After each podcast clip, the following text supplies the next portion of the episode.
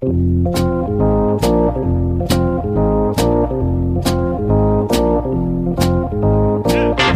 us a little bit about what you saw and, and, and being able to relay that message to Cora when you watched Kimbrel pitch and, and kind of help out so he wasn't uh, tipping his pitches.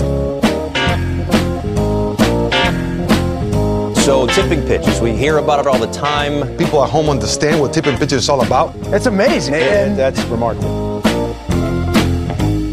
Alex, since we're both wearing Oakland Athletics gear as we logged onto this Zoom together, I thought that it might be appropriate for us to start the podcast this week by talking about the 10 year anniversary of one seminal film, Moneyball, featuring Brad Pitt Heard as your it. Lord and Savior, Billy Beane.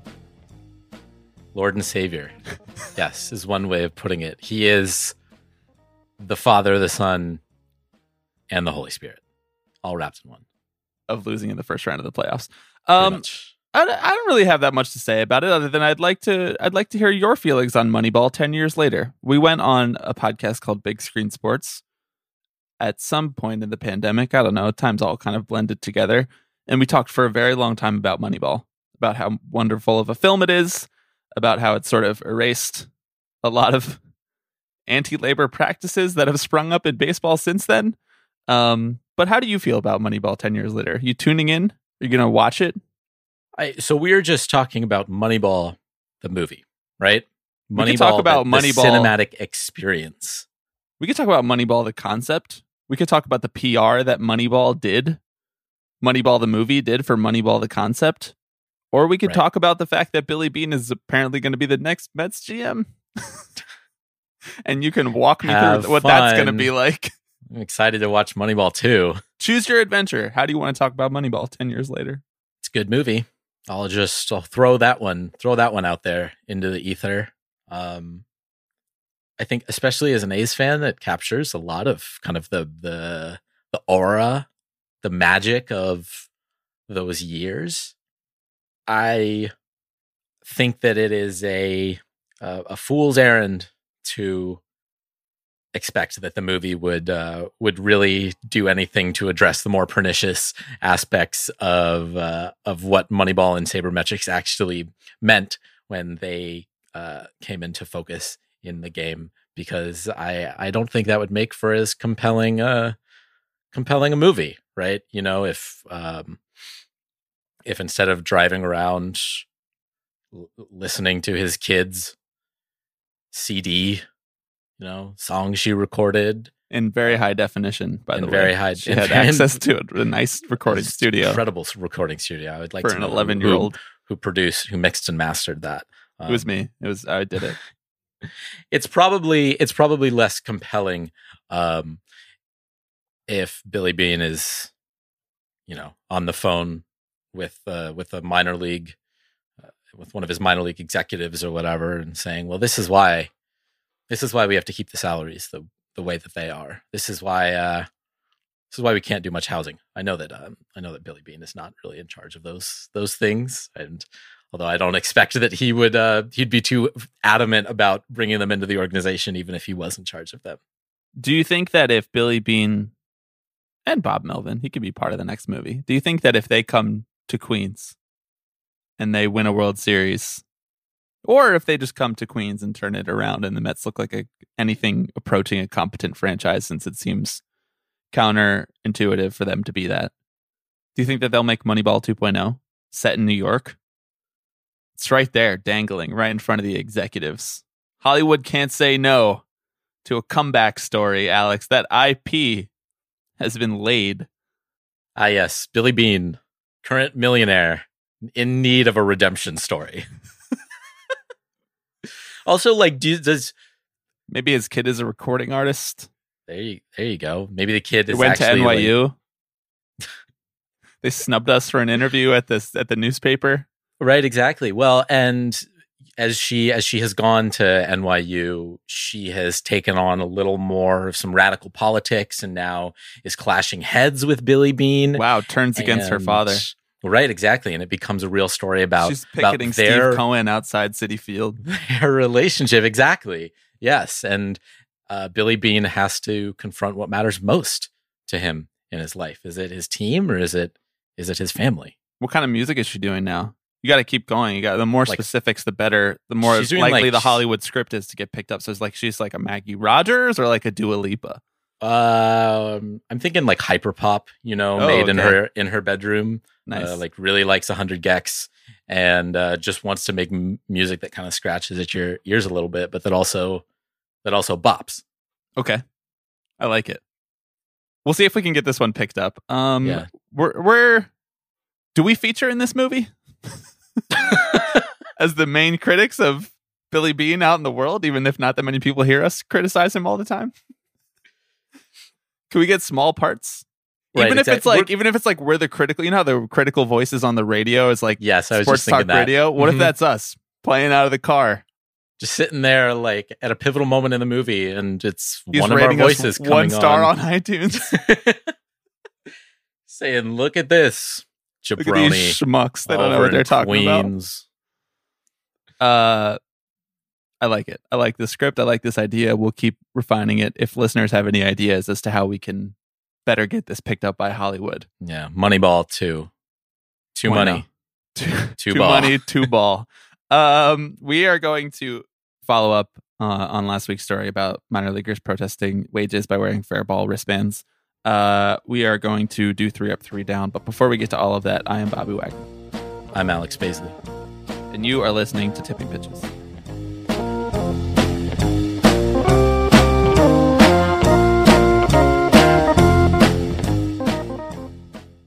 Alex, our old friend Bob Nightingale of USA Today, reported this past week that Advocates for Minor Leaguers is investigating, quote, allegations by players in the Philadelphia Phillies organization that they were reprimanded for wearing solidarity wristbands in their final minor league game in support of increased pay and improved living conditions. Now, the story goes on to allege that Phillies executives or coaches sat them down and said, This isn't the way to do this. Um, and they were trying to sort of suppress that speech. I guess I shouldn't be surprised that this happened. Although I am a little bit surprised that they were so quick to respond to this because there's such a big spotlight on this story right now, relatively big spotlight. But I'm surprised that they would open themselves up to this bad this level of bad optics immediately after this protest. You know, they could have just waited a month or 2 months and then buried this in the off season when the story kind of died down a little bit. But for them to immediately tell these players knock it off, I don't know. I guess I mean I guess I'm a little surprised that they don't feel a little bit more worried about how that would look to the public. Are you? Yeah, and it's worth saying that we don't really know what, if anything, happened. Right, the Phillies, for their part, obviously denied all of this. Dave Dombrowski, I believe, said that you know he wasn't aware of any sort of uh, reprimanding or you know retaliation that took place. And Quote, kind the of thing- wristband topic came up, but it was for knowledge sake. Mhm. No player got in trouble or was scolded for wearing them. You know, just deposition. We're in the deposition phase. We're not in the We're in, we're- this is this is discovery. We're not in the now. We just want to sentencing make sure we're all on the same page. but you're right that I suppose it would be surprising that they would kind of do this as more and more national outlets are kind of turning their eyes to what's going on here. And, you know, as I'm sure we'll mention, that Major League Baseball players are coming out in support of this as well. And yet at the same time, I it doesn't surprise me at all that a team would want to nip this in the bud as quickly as possible, right? Because what you what you don't want is for other players to then start talking right after this happens and if management doesn't retaliate, right? If management essentially you know gives a de facto okay to this sort of thing, that gives players leverage and room to actually build off of this. And so that the team would retaliate in, in whatever in whatever manner that they did makes sense from their point of view because you don't you don't want to give them any space to actually like continue this work. You want to you want to let it be clear that this sort of thing is not you know is not tolerated. We don't we don't talk about this publicly. We if you have problems, come talk to me. Come talk to the boss. But you know, don't bring it out there on the field.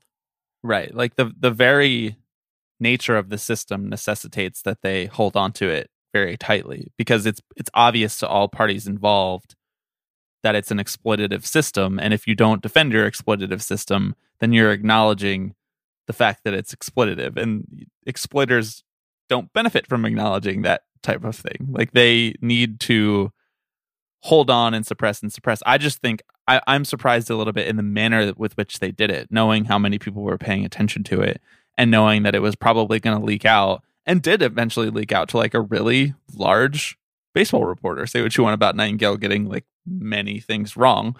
Um, the, a lot of people saw this and noticed that the Phillies retaliated. I mean, it should not. This conversation should not go by without us saying that like it's it's bad enough that they are paying such low wages, paying poverty wages in many cases, but to then retaliate when when players do something as small as like say not even say anything but just like wear a wristband that says treat us fairly basically.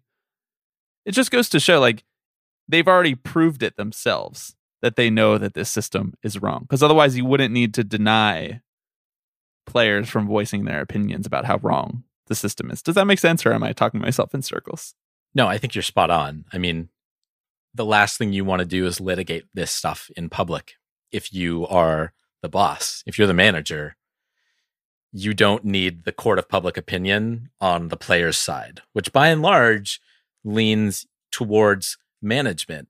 But on this issue, I think teams probably are aware that eh, actually if if the conditions were really fully exposed and players were able to speak out about you know what they were facing what they were being paid etc that a lot of people would not be too pleased about it and would probably fall down on the player side of things. And you know, so we had we've had two major league players at this point come out and wear the bands, right? Andrew McCutchen uh, of the Phillies was the first, and then Trey Mancini of the Orioles uh, wore one as well. These these hashtag fairball wristbands wristbands. If anyone is listening who can connect us to Andrew McCutchen and or Trey Mancini, and they would like to come on the show and talk about why they chose to wear those wristbands, the invite is open, as it is for Bernie Sanders, as it is for many many other folks. Who did we say last week? Tatis and Machado. Yeah. Hell, the invite's even open for Manfred if he wants to come on and talk about anything. Always. Billy Beane. But right now, specifically, Mancini and McCutchen. Please come on tipping pitches. But this kind of thing is huge, I would say, as far as building solidarity and and building momentum for this movement because it's clearly not going away and we're at the point where major league baseball fa- major league baseball players feel comfortable actually speaking out and showing their support for minor leaguers which is frankly not something we have seen a lot of over the last decade or so right you have individual players who maybe speak out on a case by case basis or who will eh, who will acknowledge in passing that conditions in the minor leagues aren't great, but never really have we seen active players stand up and say, no, this is unacceptable. You need to be treating these guys better. Right. And I think that how quickly teams respond to try and shut this stuff down at the minor league level just indicates how nervous they are about how quickly things can get away from them. Because once there is collectivity amongst minor league players. Once there is a union push, once there is solidarity across MLB and minor league lines, it does really start to snowball and get away from them quickly because if as an employer you are found retaliating against specific players because of union activity or because of attempting to form a union, well suddenly you're violating federal labor laws. And I'm sure that a slightly more liberal, although not as left as we would like, a slightly more liberal National Labor Relations Board would love to take a crack at the 30 billionaires who own baseball teams. They would love to make a big fight out of this. And then beyond that, and I pointed this out on Twitter, but beyond that, if the minor leaguers did already have a union, this type of disciplinary meeting that happens after public acts of union support, this is the type of thing where you can send a union rep in there and you can't you don't just have carte blanche to treat the players however you want and cut them for whatever anymore. And I think that MLB teams know that there's a lot at stake there. They they, know that they are actively invested in the idea that they can cut people for any time anything anytime they want, including for supporting better conditions for minor leaguers. They know that legally they have the right to do that. And the further down the the timeline of public support for better working conditions, the smaller their power becomes in the equation. Yeah, there's definitely a lot of a lot at stake here. And while I certainly don't think a minor league union is on the horizon anytime soon for plenty of reasons that I think Craig Calcaterra articulated pretty succinctly a couple episodes ago. That doesn't mean that meaningful change can't happen outside of that. And I think players understand that and advocates for minor leaguers understands that. And that really the first step in this is courting the public's favor, which is why you have, you know, a couple dozen players trotting out there onto the field with this message on their arm. And I really would encourage all the Major League Baseball players who listen to this show, of All of which them. there are many. So many. I mean, if Billy Beane is driving in his car listening to this show, then you have to at least believe maybe the A's players listen to this show. it's possible, yes. Thanks for listening, Matt Olson. I know you appreciate the leftist takes. They have a platform. They do. They can elevate this message to a much broader audience than some players can at MCU MCU Park, right? Where games are not nationally televised, where there are not always beat reporters tweeting out every everything that happens, what you know, whatever it looks like, major league players have the platform that minor leaguers don't. And for this battle to truly tip in in minor league players' favor, it needs that solidarity from the PA, which we know why they you know they haven't stood behind them, right? Because they don't have a they don't have much to gain as a union by throwing their support behind the behind minor league players, but individual players do still have a ton of power and and that and that matters. Okay, while we're talking about the MLBPA really quickly before we go to three up, three down, I did want to ask you as we head into October, it's just about a month left of baseball, maybe six weeks left of baseball, depending on how many games the World Series is. You think there's going to be a strike this offseason?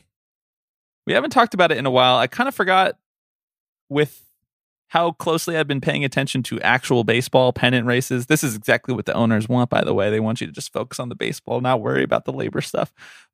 Even I, Alex, forgot that there's almost certainly going to be some sort of work stoppage or some sort of pushing right up to the goal line of a work stoppage. So I ask you, just as a check in, on September 26th, Alex Baisley on the record, will there be a strike and or lockout in the 2021-2022 Major League Baseball offseason?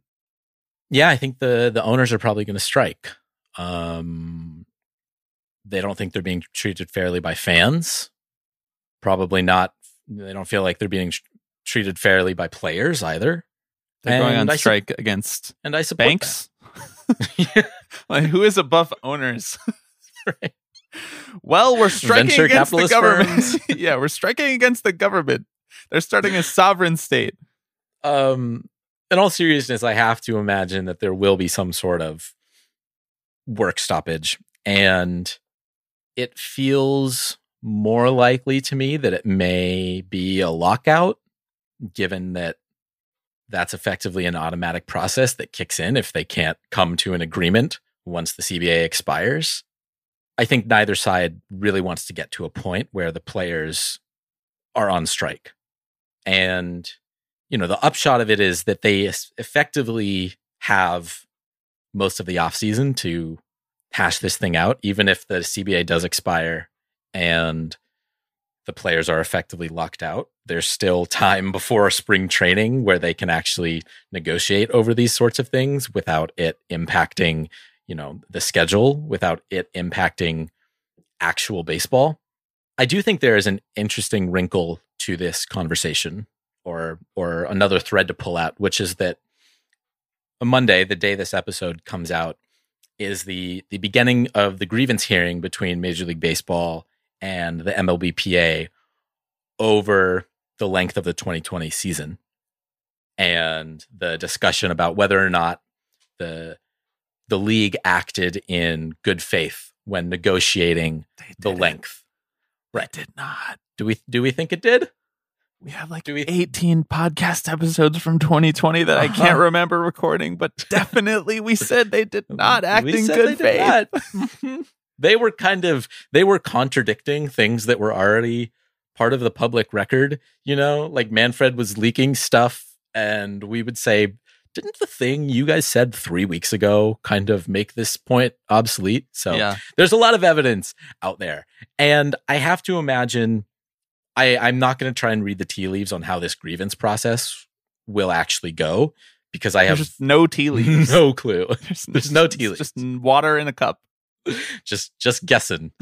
um I do have to imagine that it puts a little extra pressure on the whole contract negotiations and proceedings because I imagine that the grievance will not just be a very a, a dandy time for everyone, right? They're already going to kind of be in a state of aggravation and acrimony and uh, you know accusatory give me another a a word that indicates fighting um arguing i suppose Argumentative. argumentative there you go i think it will it will set the tone let me just Right. say that Yeah. and and and beckon a somewhat uh somewhat testy environment legally speaking, one will not have any impact on the other because one is being negotiated under terms of a previous CBA, and the other one, the other next CBA negotiations have to happen entirely separately. So one will not, like, they will not,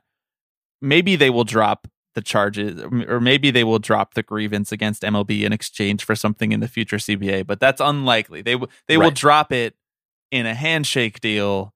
It won't be like across the table, they will drop that. It Right. would It's more be like a written back into a negotiation yeah exactly Right. It will not be written into a clause in the next collective bargaining agreement. But you're right in that it will add gasoline on the fire of the conflict that is happening, that has been unfolding more and more over the last couple of years between the PA and the owners. I don't know. I, I think that, uh, number one, I'm curious, logistically speaking, how this offseason will go if the CBA expires on December 1st. And that then they're just not going to do free agency after that? I mean, I know owners have decided not to do free agency from December 1st till February anyway on their own accord. Maybe the last couple years have just been practicing for a, a, a lockout. Um, but I'm curious how how the actual business will operate in that time span. We'll obviously have to do a crash course on that um, once that rolls around. Potentially, I mean, what they could do is just extend the terms of the current CBA for two months so that they can continue to conduct business. But I don't know what free agent is signing under the terms of the old CBA, not knowing what the next CBA is going No. to guarantee them. No big free agent is going to do that. That will only affect very fringe guys. So, yeah, I mean, the fact that we're not hearing much, you could take it two ways, right? The fact that we're not hearing much is probably good. Knowing what we've known about when labor relations have been at their worst, it's when the owners decide to leak the most. So we heard, heard like a sort of batshit, you're not going to be a free agent until you're 29 and a half. We heard a basically lowered salary cap proposal. But other than that, we haven't heard that the players are being completely unreasonable byline New York Post. You know, like we haven't gotten any of those yet. And maybe it just maybe they'll start slinging that mud on November 4th, the day after game 7 of the World Series. But we're yet to see. I just wanted to check in with you. That's it. So your vote is yes. My vote is also yes.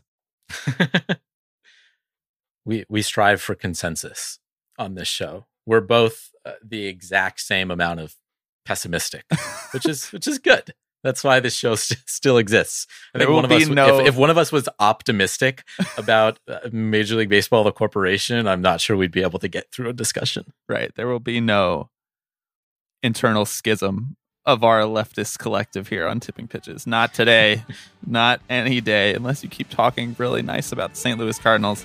We are going to take a quick break, and when we come back, we will do three up, three down.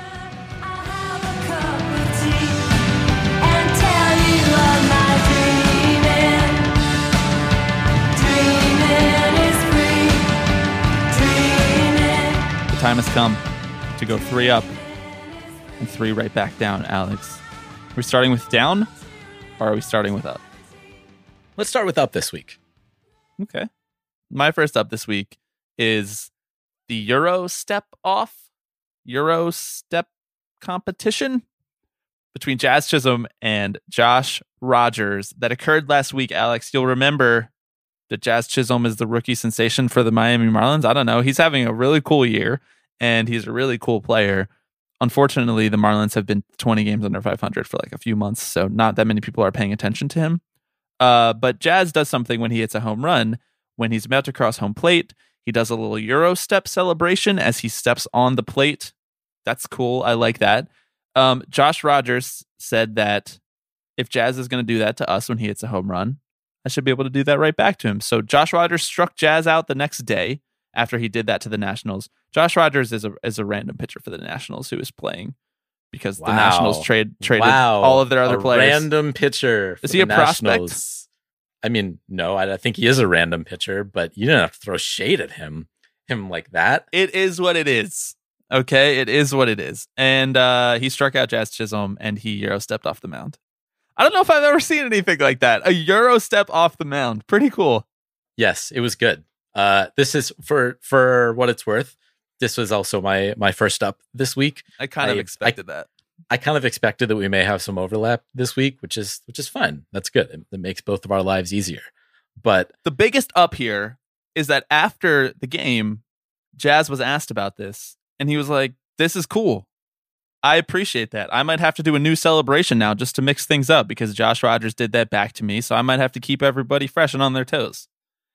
Very easy Yep. to just be cool about stuff and then Yeah. move on. Everybody had fun with it. We don't need to make this a beanball war because someone Euro stepped off the mound. Jazz tweeted it at Rogers. I love it with three exclamation marks. And Rogers responded, Yes, sir, my dog. My dog. Two, yes, two, sir, one- two, my one- dog. two 100 emojis. And that was it. End the conversation. We moved on. Everyone had fun. Should we start interacting with each other like that on Twitter? When you make a good tweet, I'm going to quote tweet it and say, I love it. 100, 100. Uh-huh. And then you respond saying, Yes, sir, my dog. You got it, boss. Uh, so that means I have to go again because that's also your first up. I'm gonna toss it right back to you. Okay, great. Uh, my second up this week is that the San Francisco Giants dressed up like they were manning a ship on the ocean. Brandon Belt wore a sea captain uniform, and the rest of the Giants, as they were walking off the plane, deplaning, as we say in the aviation business, the rest of them wore like sailor boy outfits. Uh, this be- this comes because earlier in the season, I think we talked about it on the show. Brandon Belt fastened himself a C on his jersey and pretended to be the captain, and he did a whole press conference, uh, you know, in a a, a facetiously baseball dude tone. And since then, the Giants have been having a lot of fun with it. Why wouldn't you be having fun? You're a team that's going to win 110 games. Plenty of time for fun. You're winning all the time. Uh, and so, as the C captain, Brandon Belt dressed up and the rest of the Giants dressed up along with him. I, I put this on my up this week, this week because not because I'm getting soft on the Giants. I still think they're a despicable baseball team who's actually not that good, and I'm sticking to it despite the fact that I am wrong. Um, not because I'm getting soft on the Giants, but mostly because this is just the kind of stuff that comes out of left field that just makes me laugh. It just gives you a good old chuckle because not every team is willing to do stupid stuff like this and dress up in silly costumes as they're getting off the plane. And it's delightfully weird. And I think that, you know, baseball and team chemistry at its best is when it's just throwing you stuff that is delightfully weird and just not really a downside to it. So, Brandon Belt as a sea captain, congrats to you. Yeah, I totally agree. Um, there were a couple costume pictures circulating this week. The the Dodgers partook in the fun as well, and the the one that got the most attention was their their starting rotation dressing up like they were in a biker gang. Yeah. Max Scherzer looked like the only one who belonged there. the, the the helmet looked a little big for Walker Buehler, and he's wearing Uggs, so we could we could get a little more intimidating. That's my kind of biker gang. Uh-huh. But this was uh, the context that I that seemed to be missing from this was that the whole team dressed up. This was a costume trip that they that they took. They were on their last uh they were going on their last road series and so for the flight everyone everyone dressed up in in costumes and there were some um, much better ones in there than the quote most feared biker gang in the world. Um let's see Joe Kelly was the Grinch and like like all like went for it. I Will Smith obviously went Fresh Prince of Bel Air. Right. Uh, what else is here? K- Kenley Jansen dressed up as Captain America, which is just incredible. And in this photo, he's also uh, toting a what appears to be a guitar over his shoulder, and it's maybe the most badass I've ever seen Kenley Jansen. I'm just going to put that out there. Right. Max Muncy's a state trooper. Ooh. Tough, tough look. Max Would have Muncy- expected Blake Treinen. Well, what did he dress up as? he and uh and Trea Turner and a third unidentified person. They dressed up as Donald Trump and Donald Trump Jr. and Eric Trump. They could have made it work, but they dressed up as if they were from Top Gun. oh, damn it. So- I love Top Gun. That's sad. Yeah. Is Top Gun canceled now? Top Gun's been canceled. I mean, Top Gun has been canceled and then brought back. You know, it's like you only accept it as canceled literature. Right, exactly. All this to say, it's very enjoyable. I like seeing I like seeing players just do stupid shit. Can we come back to Max Muncy being a state trooper? Max, have you read the news lately? Maybe just check in on the I- news. do- Just, just, do just, we just check in on the do news. we do we think Max Muncy has read the news No, lately? I do we think most of these guys have? No. Maybe we don't want them to read the news because they wouldn't be reading the right kind of news. All right, we spent a long time on on costumes. So what's what's second up for you?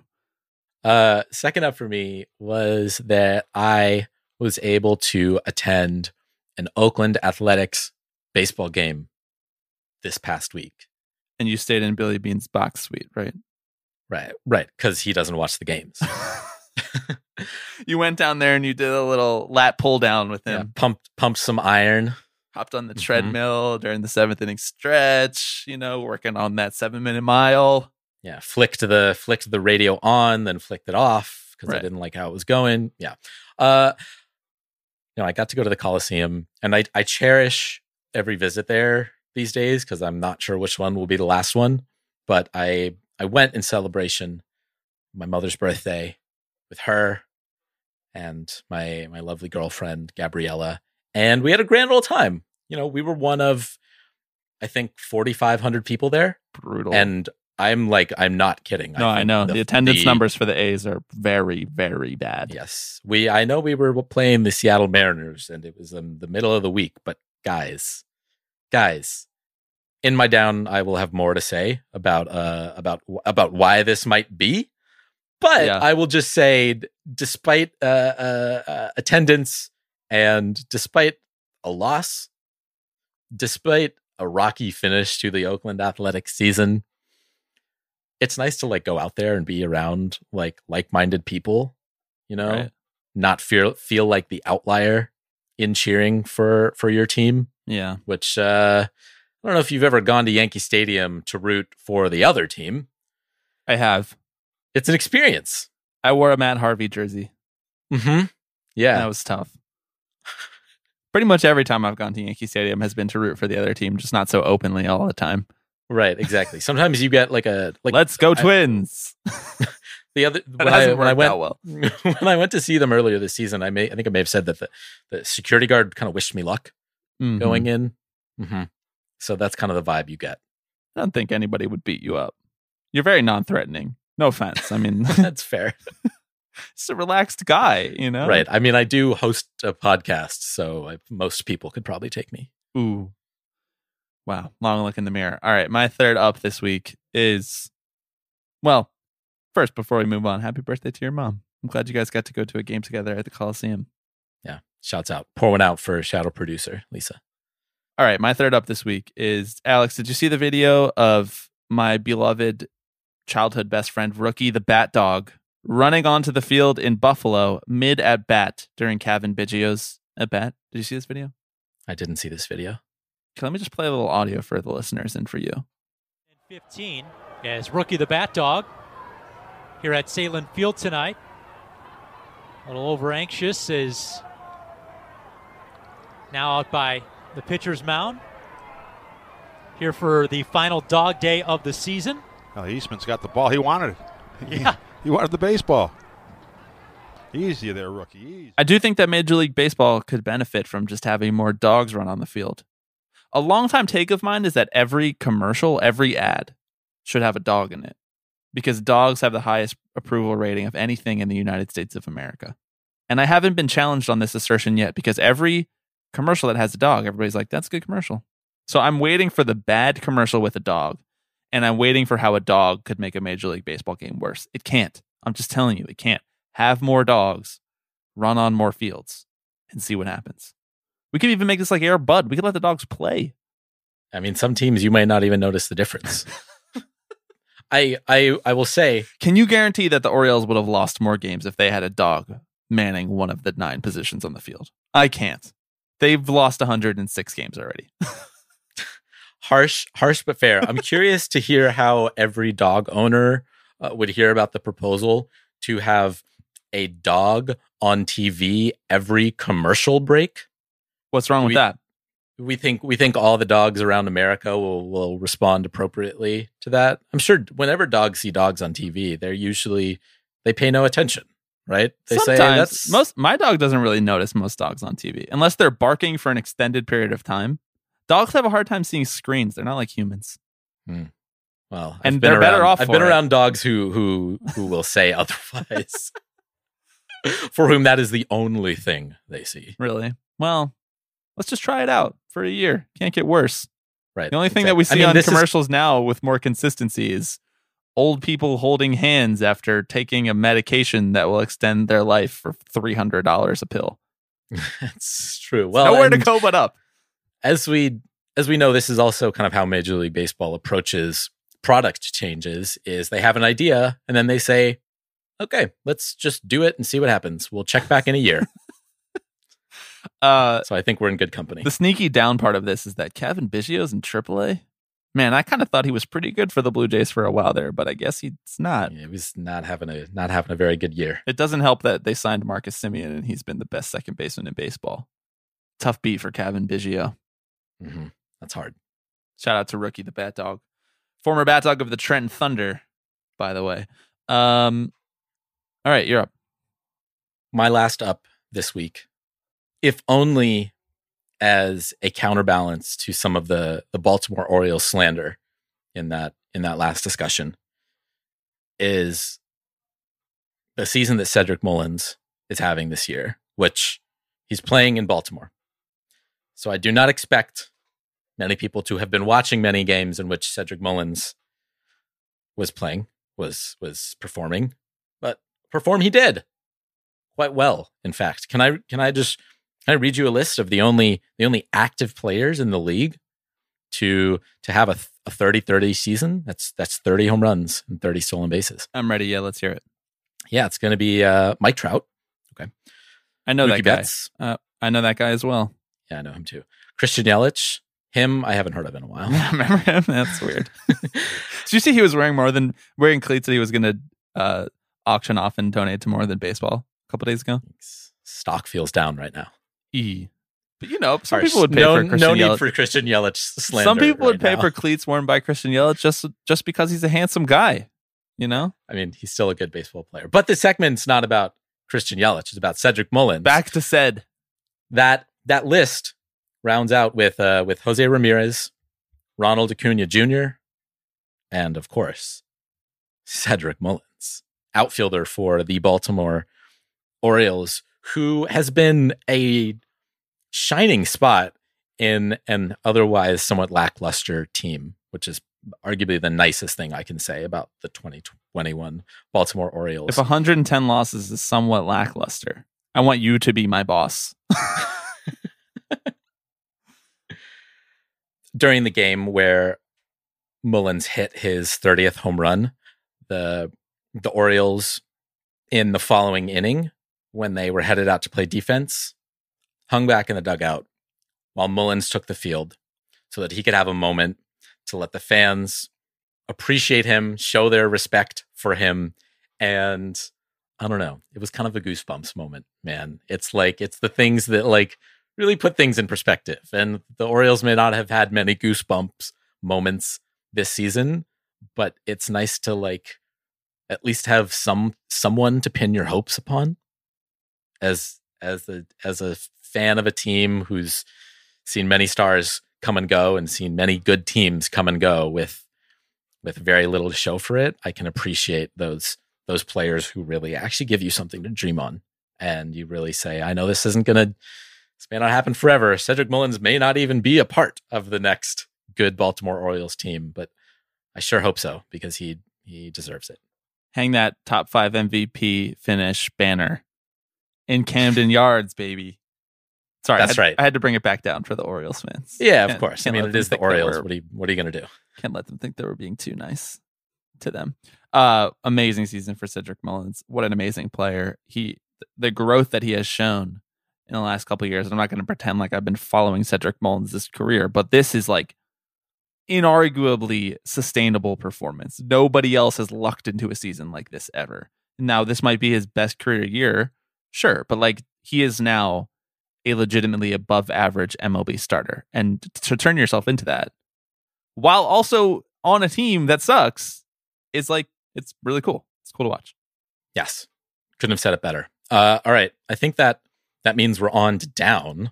We are indeed on to down. Why don't we just get this one out of the way, Alex, since I know that we both Okay, have it on our list. Um, I think it's being called Cardgate. Sure. If you're not aware, the Tampa Bay Rays, formerly known as the Tampa Bay Devil Rays, and the Toronto Blue Jays had a little bit of a dust up this past week uh, when Rays center fielder Kevin Kiermaier was sliding into home plate, and Jays catcher Alejandro Kirk dropped an index card, Alex, which had the Jays' entire strategy for how to pitch to the Rays' entire lineup on it. These index cards are very common in baseball now.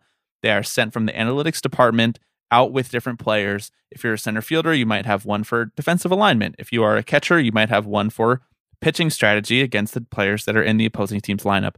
It's very common. I think it's kind of weird. There's no other thing in the sport where it just tells you what to do. Like the, the proliferation of these things is kind of strange. But if you're going to have them, here's what you can't do you can't drop it. You can't fumble that and give it to the other team. And then what you can't do after that is throw at the other team because they picked it up. You dropped it. My down this week is that the Jays are a bunch of big babies for this. I'm sorry. I usually don't get this takey, but this is a bunch of loser behavior from the Jays. A team that I am basically rooting for to win the World Series because there's nobody better. And I love this team full of very fun players. And I like Alejandro Kirk, but you cannot drop this card. Even Charlie Montoyo, who is the Jays manager, said that it was all water under the bridge. Actually, actually, Bobby. He, said, it was, all agua, under the bridge, Under right? the He bridge. said it was agua under the bridge. After this happened, and then the Jays players took it upon themselves to throw at Kevin Kiermaier anyway. It's so broken and backwards. It makes me so angry that Ryan Borucki decided to throw at Kevin Kiermaier the next day or two days later or whatever. And a lot of Jays fans are like, this was cheating. No, it wasn't. It wasn't cheating. You dropped the card. You gave it to them. If you just yelled your signs out loud, it wouldn't be cheating for the other team to hear the signs. Well, that's basically what you did. You dropped your strategy. Right. This is of all the sign stealing scandals we've had as of late, of which there have been many. This is by far the dumbest. This is this is like if when the Yankees were playing the Astros, they just instead of using any sort of trash cans, the Astros came across a hard drive that said secret, do not do not touch that had the password written on it, just just sitting out. And the Astros took it. I do. And I think that the stakes got raised in a really weird way about this because there was some writers, I forget who exactly tweeted this phrasing, but I saw multiple p- people share a similar sentiment that was like, I can't think of a card that I would want the opponent to have less. Or like, I can't think of a worse situation for the Jays. And I'm like, social security guard. That'd be pretty what are you talking about? Every team knows their own weaknesses. They're all looking at the same data that you are. You don't have some proprietary formula to get the Rays out 100% of the time. So, yes, this is a suggestion for the catcher to use in conjunction with the pitcher. But if you think that you cannot beat the Rays because you dropped this card, you have bigger problems. So the stakes were really not that high. And then people made them that high right afterwards. They were higher than the Jays were ever even acting like they were. People on Twitter were acting like they were higher than the Jays were acting. And then it became this whole thing where nobody could have a reasonable opinion about this, as many things tend to be in baseball, including one Jon Heyman, who came in off the top rope completely unprompted. Nobody asked him for his fucking opinion, but he decided to tweet Ray's announcer keeps saying that once Kirk dropped his scouting report on the field, it's fair game for Kiermaier to take it. What if a $100 bill fell out of Kirk's pocket? Would that be fair game for Kiermaier to take too? What if it was a family portrait? He gets that too? Electric writing. Many, many, many baseball players do carry family portraits in their back in their back pocket. you can't make this shit up. Like I said to I said to Ringer MLB show host Michael Baumann that this is the funniest baseball tweet since Ken Rosenthal's read the article, Mr. Sugar Penis. It's so bad, and there's been a lot of bad faith reading about this whole situation, and I think that Kevin Kiermaier himself has not done himself many f- favors because he very easily could have shut a lot of this down, but has now given interviews over multiple days where he continues to to you know claim that he did nothing wrong and he was you know I didn't I didn't really look at the card but you know I just kind of picked it up and and again like I am I'm over it but like I don't see why they should have a problem with it and uh and you know we should i mean they they dropped the card and so as i said before uh i picked it up and i didn't really didn't really read what was on you know and i imagine the blue jays were half responding to him picking up the card and half responding to just him not shutting the fuck up him not pretend yeah, him pretending like he didn't read it or Right, that exactly. nobody in the race side read it. Yeah. No, you're right. But also, in his defense, they threw a 94 mile an hour projectile at him afterwards for this. uh-huh uh-huh I would be pretty mad if I were Kevin Kiermaier. No, Yeah. The worst part of all of this, now let me be selfish for a moment. The worst part of all of this is that I had to, because my principals told me to, Alex, I had to get on twitter.com and defend the Tampa Bay fucking Rays. Nothing worse could come of this. yeah tough beat for all of us let's uh we really should make this agua under the bridge if i'm being honest You're right. Um, we got can we come up with a better name than Cardgate? We don't need to just add gate to the end of everything. Spygate with the Patriots that worked, but there are better ways to delineate that this was a scandal. You know, Right. i'm should we start making shirts that say minor league paygate that maybe that'll get more attention. Ex- exploiter exploitation gate Collusion gate. yeah it doesn't doesn't roll That's a little bit tongue as much. redundant. All right, what is? Well, do I have to go again now? Can you just go? What's your ne- what's your next down? okay my next down uh well let's let's let's keep it in the family here since we're talking about the rays uh the tampa bay rays this postseason will be making the very curious decision to uh to flip the bird to fans who attend their game Okay. do you recall the plan bobby of of the, the tampa bay floated a little while back split their time between tampa bay and montreal Calling it a plan is one way of saying it. Mm-hmm. It was, it I didn't kind of see some much words they planning. just yeah. that went into that proposal. But yes, I recall that. Yeah. Well, they're uh, they're still beating that drum because they are going to be displaying a sign in Tropicana Field this off season to to showcase this quote unquote plan of a split future between Tampa Bay and Montreal. Alex, Team what president. could be cheaper than one baseball stadium? I got something for you. Two baseball stadiums. Two baseball stadiums. Listen, if the I mean- taxpayers pay for both of them, Right, exactly. The cities are giving them, giving them away. Yep. Make make it four baseball stadiums. Six, one for each month. put them in different countries. It's like the Harlem Globetrotters. Like they don't even need to have a their own place. They'll just just hop around.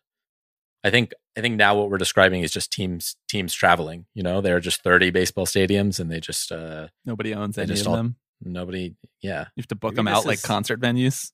right. Maybe this is the the The Rays are playing Lollapalooza collectivism we next weekend. so, team president Matt Silverman revealed this in an interview last week, and he said that they wanted to unveil the sign at the first playoff game. And I'm reading this from a story in the Tampa Bay Times. He said, We're going to add a sign in the right field foul territory with a very simple Tampa Bay Montreal graphic. Okay, sounds simple. Especially with the eyes of baseball on us this October, we want that visible symbol of our plan and our excitement for it not a plan. it will mark the effort subtly and keep the focus on winning. it will mark it subtly. We're building a sign that's going to be on national television. So subtle. That we want to leave this city for half the year. I thought this was dead in the water. When when they floated this and nobody seemed to think it was a reasonable proposal because it's not. I thought that they just kind of backed off of that. Well, uh, Silverman says that it it still remains the best and possibly only chance to keep the team in the Tampa Bay area long term, and talks have been progressing in the background. So I don't know. Seems like he kind of disarmed that argument. Broke, leaving a city, woke, leaving a city for half the year. I don't understand. there still feels like there's no way this actually happens. But I do think it's incredibly funny and incredibly bleak that the team would be so brazen as to kind of wave this in front of their fans' faces. You know what what makes me come back to stadiums? Yeah. My team having a sign saying, We're leaving. We're leaving for half the year. That's why you went We to the don't wanna be Coliseum last week, right? Ex- exactly. Yes, Like I get off on that. I actually have an idea for the Rays. Are you ready? Okay. This is the new market inefficiency, and I'm just going to say it out loud on the podcast. All of our listeners are going to get the first inside scoop to invest in this. Here it is.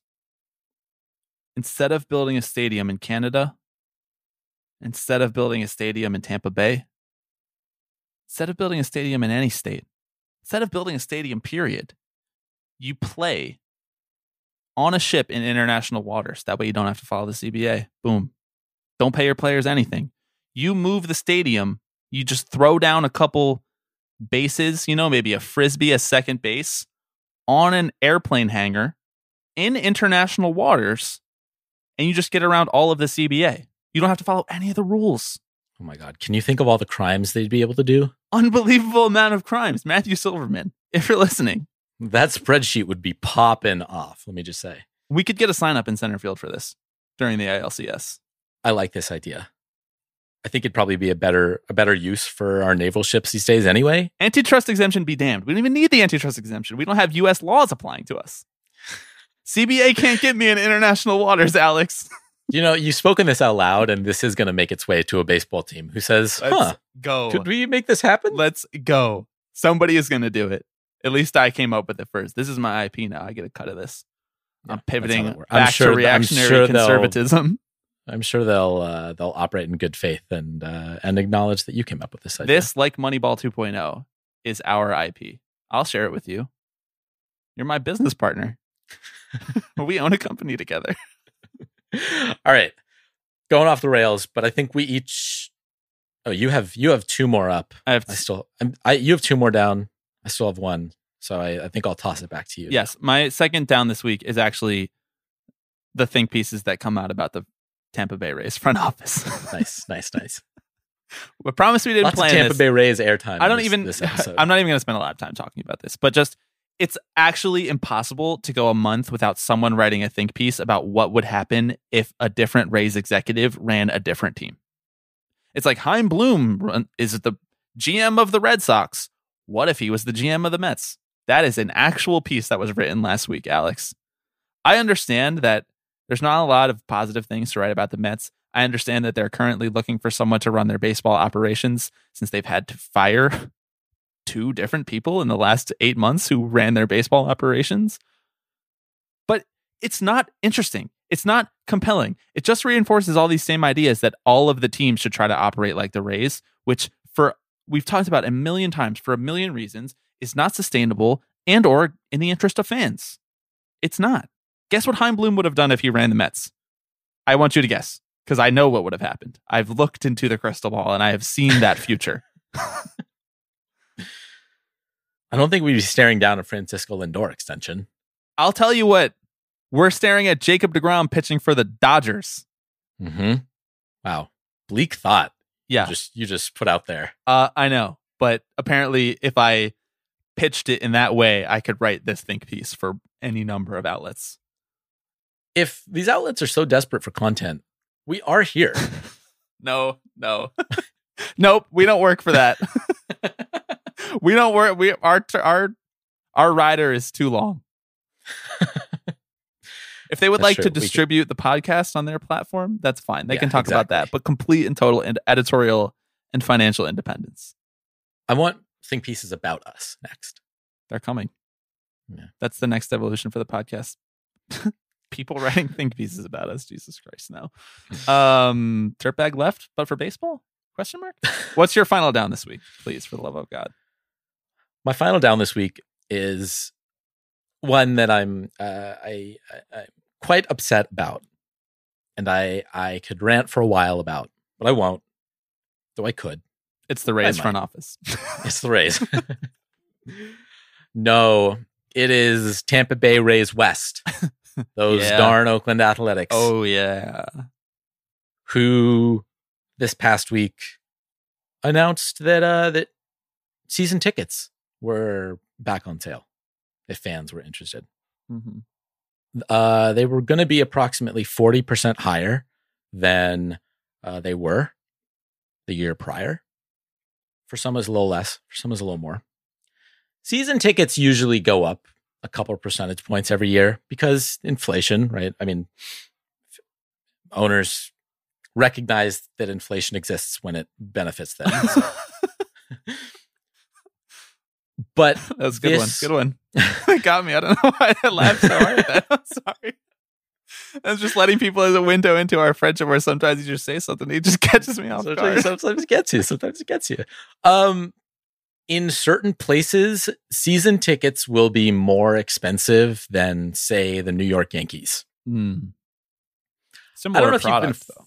f- right, similar product. I don't know if you've been following the uh, the whole situation with the Oakland A's over the last, um, I don't know, two decades or so. Right. They tend to uh, they tend to roll out a pretty middling payroll. Mm-hmm. and they they as of late have not pulled great crowds and despite putting out a decent team every year they they haven't been able to do much with it Right. i'm looking forward to them using this money to i don't know extend starling marte because that's the only reasonable thing i can think of that they would do with it Mm-hmm. I mean, all all kidding aside, it feels like a real slap in the face to A's fans, especially when the team is at a crossroads of whether or not they're going to stay in Oakland and get this stadium built and are continuing to push the slogan rooted in Oakland while they tour sites in Las Vegas. Dog, they spent so much money on that PR campaign, though. They got to get all their money's worth. They I, I guess by raising prices for season tickets. And I I can't speculate why this is, but I'm going to speculate and I'm sure there are many reasons.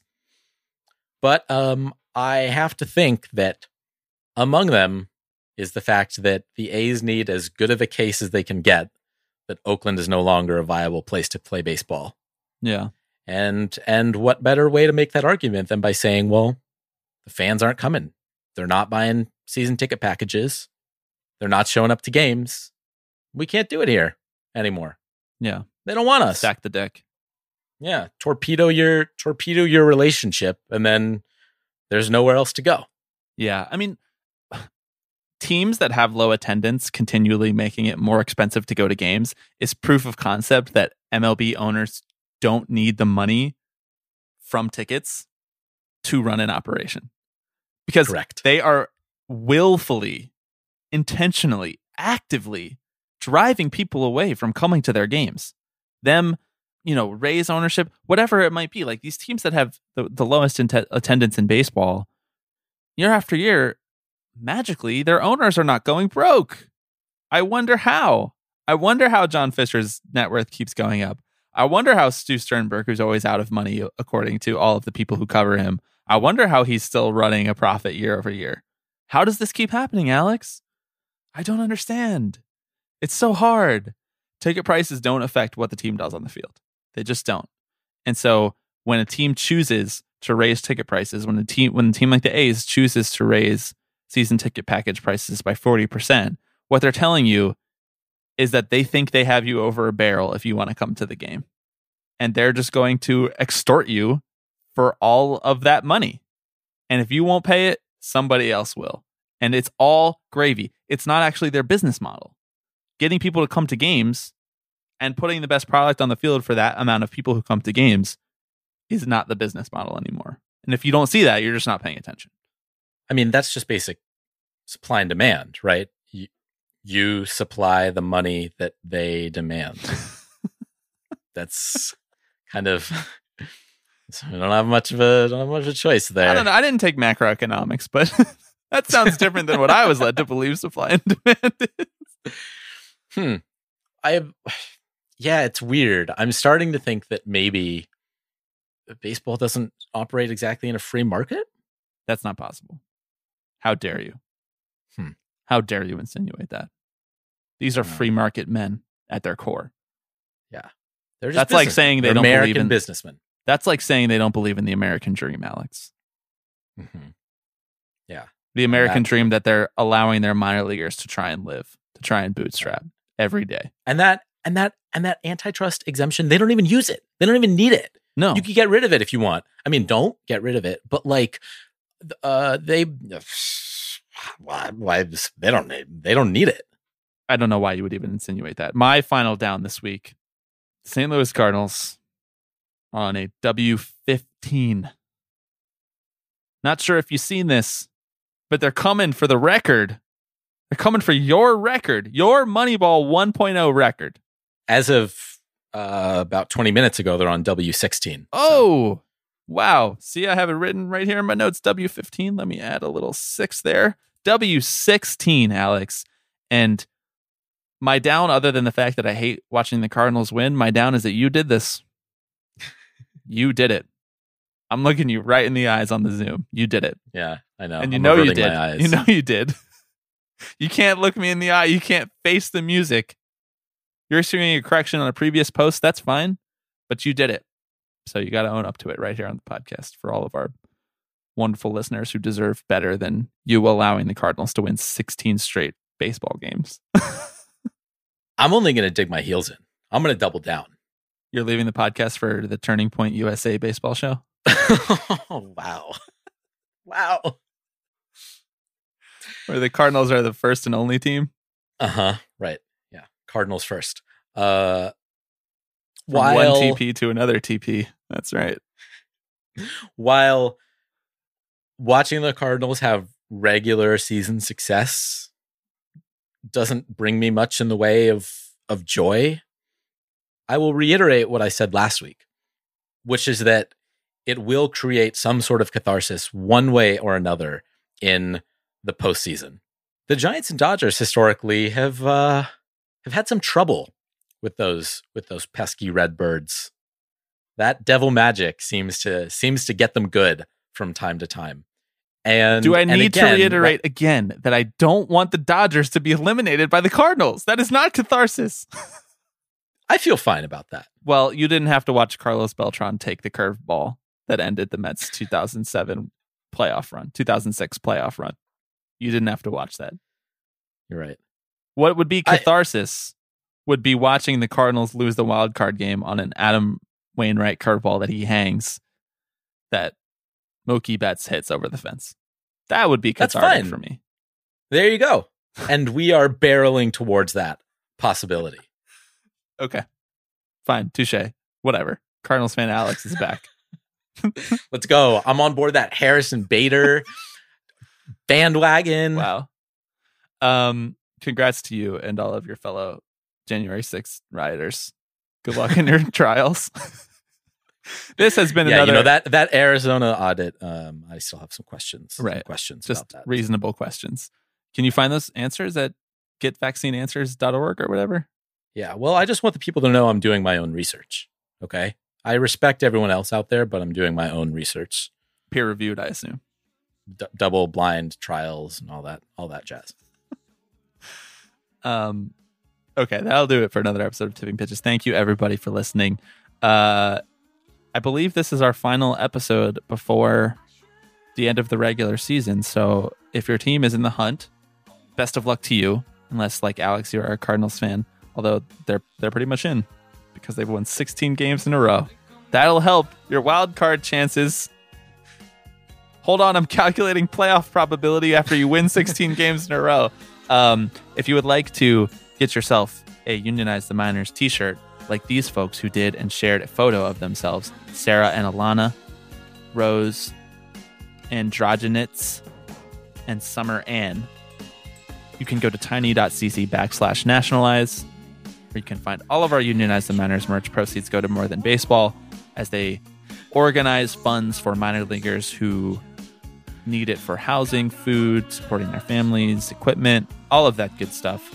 Or you can also get a hat that says No Billionaires in Baseball, or a t shirt that says Steal Bases, Not Wages. Those are cool too. Um, Alex, is there anything else that you would like to let people know before we end this here episode? No, I think that's it. If you want to drop us a line about how betrayed you feel, that I would, I would, I would root for for such a blasphemous team. You can do it. You can reach us at tipping underscore pitches on Twitter. You can email us, tippingpitchespod at gmail.com. Or you can call us in directly. Voice your frustration. Unfiltered at 785 422 5881 or you can just rant about your owners. We're uh, we're pretty friendly to that sentiment as well. So please do it.